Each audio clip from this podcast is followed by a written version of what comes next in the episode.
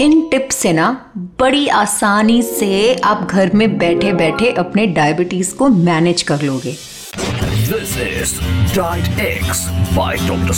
Patwa. Swati Patwa. Hello everyone कैसे हो आप लोग बहुत दिनों के बाद आप लोगों से बात कर रही हूँ बहुत सारे लोग दिवाली दशहरा और ऐसी बहुत सारी फेस्टिविटीज़ हैं उनको सेलिब्रेट कर चुके हैं और डिटॉक्स करने की तैयारी कर रहे हैं यार, मैंने तो डिटॉक्स करना शुरू ही किया था कि अब ये क्रिसमस का सेलिब्रेशन स्टार्ट हो गया, फिर इसके बाद न्यू ईयर्स की प्लानिंग भी शुरू हो जाएगी। तो ये तो हम लोगों की जैसे जो हम हेल्दी लोग हैं, जिनको कोई मेडिकल कंडीशन नहीं है, उन लोगों की बात है। पर मैं ये सोच रही हूँ कि जिन लोगों को डायबिटीज़ है, उन लोगों के लिए तो ये बहुत बड़ी प्रॉब्लम होगी क्योंकि फेस्टिवल्स एंड सेलिब्रेशंस के साथ साथ जो हम इतना खाना पीना खाते हैं, इससे हमारा शुगर कितना फ्लक्चुएट होता होगा। तो चलिए इस एपिसोड में सुनते हैं कि घर बैठे बैठे हम डायबिटीज़ को कैसे बड़ी आसानी से मैनेज कर लें। देखिए, पूरी दुनिया में 14 नवंबर को वर्ल्ड डायबिटीज़ डे मनाया जाता है। क्योंकि नेहरू जी के साथ साथ इस दिन सर फेडरिक बैंटिंग जी, जिन्होंने आज से एग्जैक्ट 100 साल पहले 1922 में इंसुलिन पे रिसर्च किया था। आज उनका भी बर्थडे है। सौ साल पहले, सोचिए सौ साल पहले किसने सोचा था कि डायबिटीज़ आज हर घर की प्रॉब्लम हो जाएगी? देखिए, मालूम है, हो सकता है आपके घर में किसी को प्रॉब्लम ना हो, बहुत अच्छी बात है, पर लेकिन आसपास देखिए कितने सारे लोग हैं जो, जिनको डायबिटीज़ हो चुका है या वो डायबिटीज़ के रिस्क में है, चाहे वो अपने डिस्टेंट रिलेटिव्स में देखिए या आसपास के पड़ोस लोगों में देखिए तो डायबिटीज़ तो बहुत ज़्यादा फैल रहा है। और आपको मालूम है, सिर्फ़ इंडिया में, सिर्फ़ हमारी इंडिया में कम से कम 77 मिलियन, यानी 80 करोड़ 80 करोड़ इंडियंस को डायबिटीज़ है as per a report for 2022 पर आप ज़रा ये सोचिए कि ऐसा हो क्यों रहा है? वो इसलिए है क्योंकि हम अपनी ट्रेडिशनल प्रैक्टिसेस से हम काफ़ी दूर जा चुके हैं। मतलब जब मन करता है, हम इंडियन ट्रेडिशंस फॉलो करते हैं, जब हम मन करता है वेस्टर्न कल्चर फॉलो करते हैं, चाहे वो पैकेज फ़ूड हो, इतने सारे फास्ट फूड्स हैं, चाहे पिज़्ज़ा बर्गर और इतने सारे प्रोसेस फ़ूड हैं कि बड़े शहरों से तो दूर अब वो गाँव गाँव तक में भी मिलने लग गए हैं। और ये भूलना कि हम लोग इतने सारे लोग हैं जिनको जो तंबाकू पहले नहीं खाते थे, वो अब तंबाकू भी खाने लग गए हैं और अल्कोहल का भी कंजम्पशन इतनी ज़्यादा क्वांटिटी में होने लग गया है। चाहे वो यंग हो, चाहे वो एडल्ट हों, ये सारी चीज़ें हमें डायबिटीज़ की ओर बढ़ाती है। वो क्यों? क्योंकि अगर आप ज़्यादा अल्कोहल पियेंगे, आपका वज़न बढ़ेगा। अगर आप बहुत ज़्यादा पैकेज फ़ूड खाएँगे प्रोसेस फ़ूड खाएँगे तो आपका वज़न बढ़ेगा, आपकी शुगर में प्रॉब्लम होगा। बहुत सारे लोग जो बोलते हैं, यार डायबिटीज़ तो चीनी की बीमारी है। पर मैं लोगों को बोलती हूँ डायबिटीज़ फैट की बीमारी है। जैसे मैंने आपको पहले एपिसोड में अपने एपिसोड नंबर 40 में बताया था कि diabetes is not a condition just of sugar diabetes बहुत सारी कॉम्प्लिकेशंस को लेकर आती है अपने साथ, जैसे हार्ट की बीमारियाँ। स्पेशली टाइप टू डायबिटीज़ वालों को बहुत ज़्यादा हार्ट के इश्यूज़ होते हैं। आँखों की प्रॉब्लम होती है, पैरों में घाव हो जाते हैं, जिसे गैंग्रीन कहते हैं। अगर आपका डायबिटीज़ सही से कंट्रोल ना हुआ हो। बहुत सारे लोग हैं जिनकी किडनीज भी ठीक से काम नहीं कर पाती है। तो ये प्रॉब्लम तो एक है, पर लेकिन ये बहुत सारी चीज़ों को अपने साथ लेके आती है। और मैं आपको ये बता दूँ कि डायबिटीज़ के बहुत सारे कारण होते हैं, बहुत तरह के डायबिटीज़ होते हैं, पर इंडिया में खास करके देखा गया है कि टाइप टू डायबिटीज़ ज़्यादा कॉमन है as compare to type one diabetes जिसमें इंसुलिन बनता ही नहीं। तो सबसे पहले ये जानते हैं कि हमारे शुगर का रेंज कितना होना चाहिए कि जिससे हमें पता चले कि हमें डायबिटीज़ है कि नहीं। क्योंकि सबसे पहले वो जानना बहुत ज़रूरी है। कुछ लोग कहते हैं, यार, मेरा शुगर 130 था। मेरे डॉक्टर ने मुझे बोला, मुझे डायबिटीज़ है ही नहीं। According to American diabetes educator guideline जो इंटरनेशनल गाइडलाइन है, उसमें ये कहा गया है कि मॉर्निंग शुगर यानी जब आप सुबह उठते हैं, खाली पेट, आपका शुगर 100 मिलीग्राम 100 मिलीग्राम बोल रही हूँ 100 मिलीमोल नहीं कह रही। 100 मिलीग्राम से कम होना चाहिए। अगर ये कम है तो आपका शुगर नॉर्मल है। और अगर ये 100 से 125 के बीच में है तो आप प्री डायबिटीज़ के रेंज में है। यानी आपकी बॉडी आपको कह रही है कि अगर आप अपने आप को संभालोगे नहीं ना तो आपको डायबिटीज़ हो जाएगी। और अगर आपने आपको संभाल लिया तो भाई आप नॉर्मल रेंज में बड़ी आसानी से आ जाएँगे। कैसे आएँगे, वो भी मैं आपको बताती हूँ धीरे धीरे बताती हूँ। और अगर आपकी रेंज 126 है, ध्यान से सुने, अगर आपकी मॉर्निंग फास्टिंग शुगर का रेंज 126 मिलीग्राम है तो ये डायबिटीज़ का रेंज है। ये भी आप अप, अपने आप को कंट्रोल कर सकते हैं। पर अगर आपको एक बार डायबिटीज़ डायग्नोस हो गया तो आप उसे मेंटेन कर सकते हैं अपने शुगर को कंट्रोल कर सकते हैं। अगर नहीं किया तो ये फिर से दोबारा आ जाएगा। तो ये तो मैंने आपको बता दिया कि डायबिटीज़ का रेंज कितना होना चाहिए। अब मैं आपको ये बताऊँगी कि इसको रिवर्स करने के लिए मतलब जिन लोगों को जिन लोगों को रिस्क है डायबिटीज़ का या जिन लोगों को ऑलरेडी डायबिटीज़ हो चुका है वो ऐसा क्या करें कि ये रिवर्स हो जाए? तो सबसे पहले आपको करना है कि अपना वज़न कम करना है। अगर आपके पेट के आसपास मोटापा बहुत ज़्यादा है, बहुत ज़्यादा चर्बी है पेट के आसपास तो आपको कम से कम सात परसेंट से दस परसेंट वज़न कम करना है। मैं ये नहीं कह रही हूँ सात किलो या बीस किलो, मैं कह रही हूँ सात percent seven percent to ten percent अगर आप अपना वेट कम करेंगे, आपकी जो इंसुलिन है वो ज़्यादा अच्छी तरह से काम करेगी। इसको कम करने के लिए मैंने अपने एपिसोड में बता रखा है एपिसोड नंबर फोर्टी में कि आपको क्या खाना खाना चाहिए। पर इसके साथ साथ आपको ये भी ध्यान रखना है कि मिनिमम 210 मिनट हर हफ़्ते एक्सरसाइज करनी है। मतलब अगर आप 30 से 40 मिनट भी अगर हर रोज़ एक्सरसाइज करते हैं, बड़ी आसानी से 210 मिनट तो आप आराम से पार करेंगे। बस अगर आप 210 मिनट एक्सरसाइज हर हफ़्ते कर लेते हैं, अपना 10 परसेंट वज़न कम कर लेते हैं, आपको बड़ी आसानी से डायबिटीज़ से छुटकारा मिल सकता है। कुछ लोग हैं जो जानते नहीं कि डायबिटीज़ के सिम्टम्स क्या होते हैं।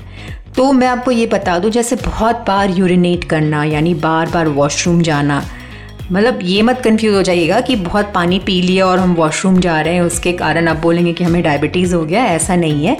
इसके साथ साथ आपको प्यास भी बहुत लगेगी। बहुत प्यास लगना बार बार वॉशरूम जाना और साथ साथ में बहुत भूख लगना भी। मतलब बहुत लोगों को बहुत ज़्यादा भूख भी लगती है और कुछ लोगों का नेचुरली भी वज़न कम होने लगता है।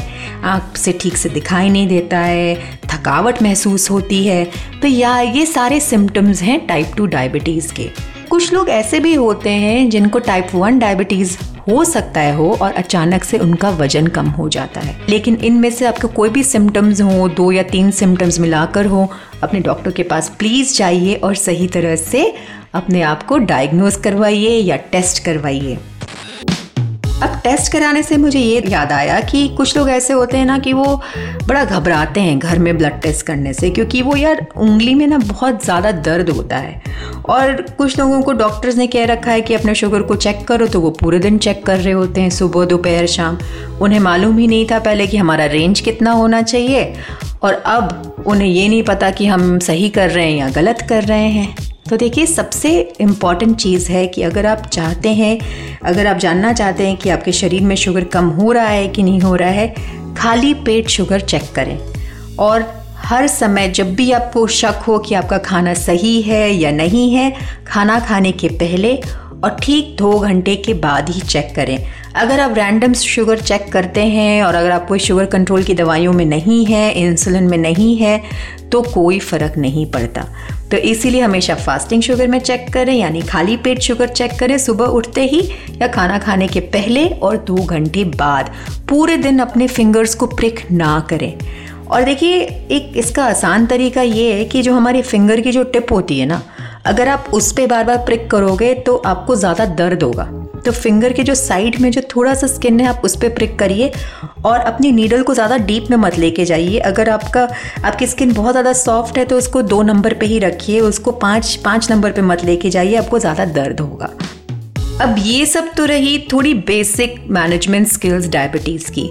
पर बहुत सारे लोग हैं जो मेरे सोशल मीडिया में क्वेश्चन पूछते हैं। सोशल मीडिया में नहीं तो ईमेल में पूछते हैं कि क्या हम डायबिटीज़ को परमानेंटली रिवर्स कर सकते हैं। जैसे मैंने आपको बताया कि डायबिटीज़ जब तक आपको डायग्नोस होती है, तब तक आपकी पैनक्रियाज की इंसुलिन का जो प्रोडक्शन होता है, वो ऑलरेडी कम हो चुका होता है और वो हम वापस कभी नहीं ला सकते।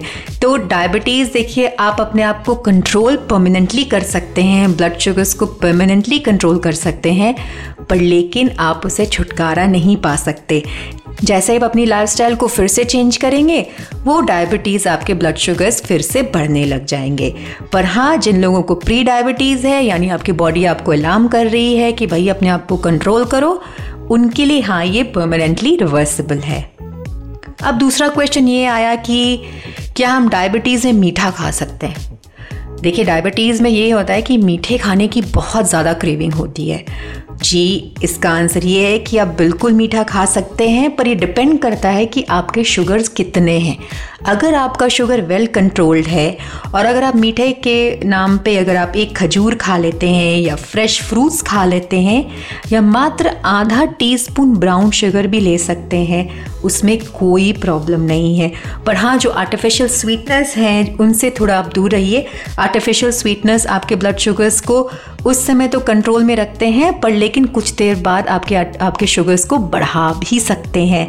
तो आर्टिफिशियल स्वीटनेस में अगर आप चाहें तो नेचुरल स्वीटनेस जैसे स्टीविया आप उसको ले सकते हैं, उससे आपको कोई नुकसान नहीं होगा।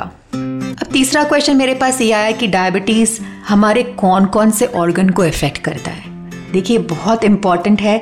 जानना स्पेशली अगर आप देखेंगे टाइप टू डायबिटीज़ जो है, वो हमारी कोलेस्ट्रॉल को बहुत जल्दी बढ़ाता है।